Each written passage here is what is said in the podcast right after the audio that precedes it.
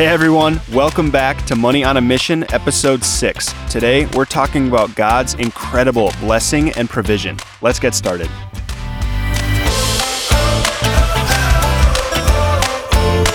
With all the challenges money brings, how can we manage our finances in a way that aligns with our values? To answer this question, I've looked to mentors, books, and most importantly, the Bible. Join me as we seek to glorify God and love others in the way we manage our finances. This is Money on a Mission. All right, welcome back. Guys, today's topic is an amazing, amazing message. Before we dig in, though, we need to remember that we've learned the proper understanding of what money is and put it in its proper place in our minds. So let's review. So far, we've learned that money is vanity, but it tempts many into sin by luring them into love of money, making it their master. We, on the other hand, set our hearts on God, so money does not become a master, does not choke out the word, we don't love the money, and we're able to serve God freely. We also know that the Bible teaches us there are 10 things more valuable than money righteousness, integrity, humility, wisdom, contentedness, life, faith, salvation, God's Word, and God Himself. And we pursue these things way before we pursue money. Finally, we know that all money belongs to God, and we are stewards, not owners. If this is your first time tuning into this podcast, please go back and listen to the first few episodes before continuing with this one. Again, today's message is awesome, but we can only learn it and internalize it if we have truly learned these lessons first. Money can have no power left over us by the time we start digging into some of these verses we're going to dig into today. If you have learned all these lessons and we're all on the same page, then let's move on to one of the most humbling and powerful topics that the Bible teaches about money. Real quick, one last thing before we dive in. We're six episodes in, and if you've gained any value out of this podcast so far, please, please share this with a friend. It's free to you, it's free to listen. The only thing that I ask is that you share it. I truly believe that God wants to use this message to impact people, and the way that we make that impact is by reaching them together. So please, let's work together. Invite people in, send them the link to this podcast, send them a link to the website text them, tell them to listen to it, post it on your Instagram, something so that we can bring more people into this Money on a Mission community. I really appreciate that, and I can't tell you how much of a difference that makes. All right, let's dive in. Today's topic is receiving God's incredible blessing and provision. So, God blesses us in so many ways, and this is found all over the Bible. He blesses us with love, with salvation, with peace, with security, and with so much more. As I read through the Bible, it was tough for me to pick out which verses on blessing to include because there are countless verses that use words like blessing, prosperity, and success. I tried to pick the ones that specifically related to monetary or financial blessing to keep it within the focus of this podcast. But if you want to learn more about how God blesses us in every other way, please go read other passages besides just the ones that I'll cover in this episode. For today, however, let's start out with some Psalms. Psalm 34 6. This poor man cried, and the Lord heard him and saved him out of all his troubles. Psalm 113 7 through 8. He raises the poor from the dust and lifts the needy from the ash heap to make them sit with princes, with the princes of his people. Psalm 128 2. You shall eat the fruit of your labor of your hands. You shall be blessed, and it shall be well with you. It's clearly God's desire to lift us up, to lift us out of poverty and into his blessing, to let us eat the fruits of our labor and be blessed. Let's look at another verse that I love Jeremiah 29, verse 11 through 14. For I know the plans I have for you, declares the Lord plans for welfare and not for evil, to give you a future and a hope. Then you will call upon me and come and pray to me, and I will hear you. You will seek me and find me. When you seek me with all your heart, I will be found by you, declares the Lord, and I will restore your fortunes and gather you from all the nations and all the places where I have driven you, declares the Lord. And I will bring you back to the place from which I sent you into exile. He has such good plans for us. He says here, I have plans for welfare. I will restore your fortunes. He wants us to be blessed in this life, and He wants us to be provided for because He loves us. Let's look at a couple examples of this. Genesis 26, verse 12 through 13. Isaac sowed in that land and reaped in the same year a hundredfold. The Lord blessed him, and the man became rich and gained more and more until he became very wealthy. This is the fulfillment of the promise that God made to Abraham, Isaac's father, when he said, I will make you a great nation. He blesses his son just one generation later with incredible success. And then Isaac used that to bless the following generation and the following generation until Abraham grew into the entire nation of Israel. Okay, let's move forward to Exodus. When God frees the Israelites from slavery, he blesses them with all the food and provision they need by giving them manna from heaven, but he also blesses them with everything that they could ever imagine and more. He allows them to plunder Egypt and walk away not just with their freedom, but with their gold, their silver, and their clothing.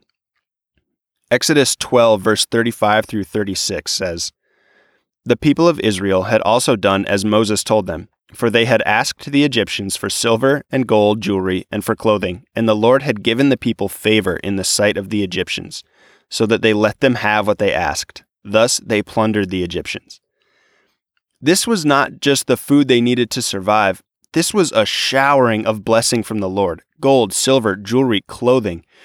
Now, these people are wandering in the desert, so money didn't do a whole lot for them, but God gives them this gift to show them how great He is, how much He can bless us, and the incredible riches of His love that come in so many forms, both financially and in terms of freedom and survival and love and salvation. All right, let's move on to the New Testament. Matthew 7, verse 7 through 8 and 11. Ask, and it will be given to you. Seek, and you will find. Knock, and it will be opened to you. For everyone who asks receives, and the one who seeks finds, and the one who knocks it will be opened. If you then, who are evil, know how to give good gifts to your children, how much more will your Father who is in heaven give good gifts to those who ask? And the same teaching can be found in Luke chapter 11, verses 9 through 13. I love the last part of this verse. How much more will your Father in heaven give good gifts to those who ask? Think about a father on earth or a mother on earth and how they want to provide for, care for, and give to their children to give them opportunity, to give them the ability to do anything that their heart desires. Well, maybe not anything, but to give them the ability to pursue the dreams that God's put in their heart. If we on earth want to do this for our children, just imagine how our Father in heaven wants to do this for us. Okay, all these verses we've covered so far make it clear that God can give us incredible blessings. But it's important to know that He doesn't necessarily give indiscriminately, and He asks something of us first. Let's look at Leviticus chapter 25, verse 18 through 19. Therefore, you shall do my statutes, and keep my rules, and perform them. Then you will dwell in the land securely. The land will yield its fruit, and you will eat your fill and dwell in it securely. Then, chapter 26, verse 3 through 4.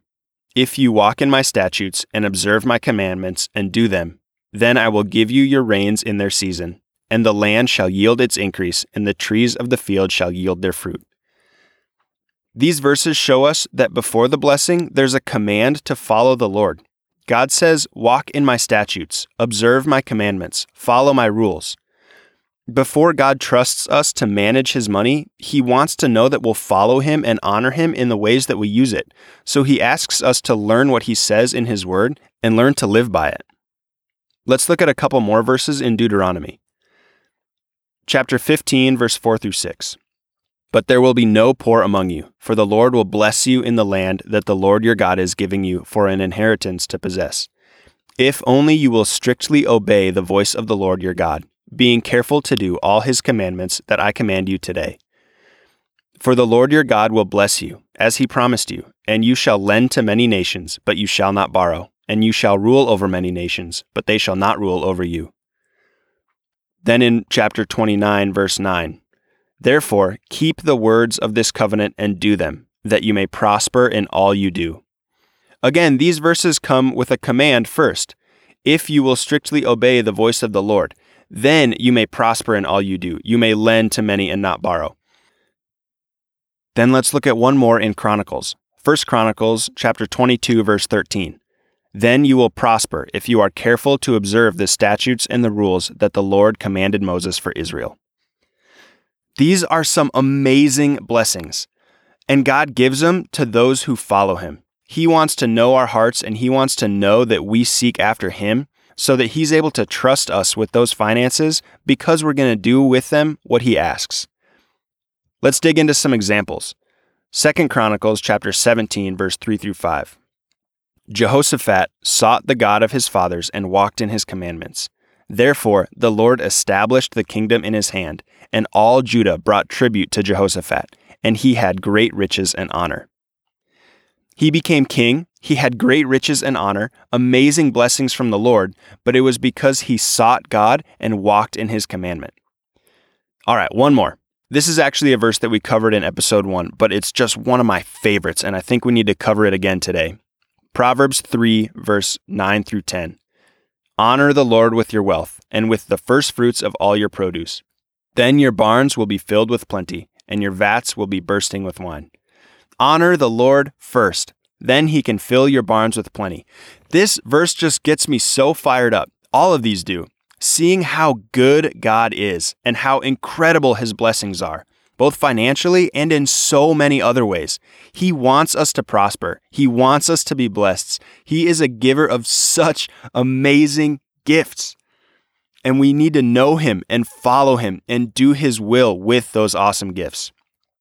Okay, before we go any further, we need to address something. There are listeners thinking, yikes, this sounds like the prosperity gospel. For those who aren't familiar, the prosperity gospel is a belief that we can use religion in order to attain wealth. So that would mean looking at these verses that we've covered and thinking, I want money, so the way to get it is to follow the commandments of the Lord, and then I get these riches. So when you look at it that way, religion becomes simply a means to get money. It's just a set of rules to follow so I can get what I want, and what I really want is money. When you look at these verses in an isolated context, I can see how they pose that temptation. And there are people and there are churches out there who really believe this.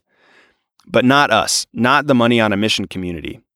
This is the reason that we didn't cover this until episode 6 and all the stuff that we reviewed in the beginning of this episode is vitally important to move on to what we're talking about today. We have established a proper understanding of money because we've put it into the context of the Bible as a whole. We know that money belongs to God. We know that money itself is worthless, it's vanity and an idol.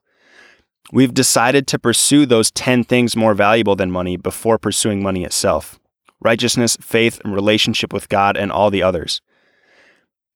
So while some may read these verses and think, this is the way to get more money, we read these verses and think, everything in this world is the Lord's, and I want to honor him and use it to do his will. So I'll follow his commandments whether he blesses me or not. But if he does, I'm going to use it to honor him even more. The prosperity gospel teaches people to use the gospel for the sake of prosperity. The Bible teaches us to use prosperity for the sake of the gospel. I want to say that again. The prosperity gospel teaches people to use the gospel for the sake of prosperity, but the Bible teaches us to use prosperity for the sake of the gospel. In other words, we don't follow the Lord in order to receive material blessings. We use material blessings to honor the Lord.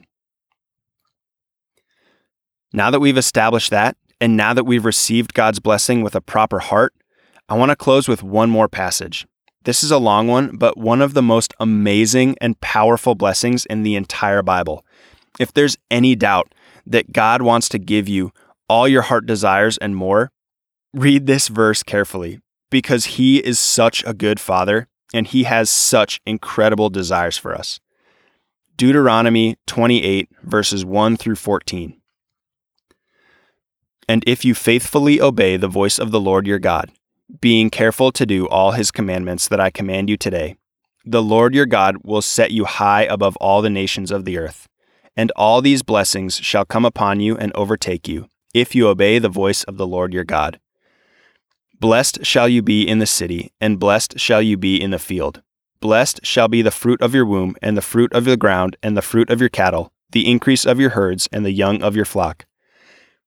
Blessed shall be your baskets and your kneading bowl. Blessed shall you be when you come in, and blessed shall you be when you go out. The Lord will cause your enemies who rise against you to be defeated before you.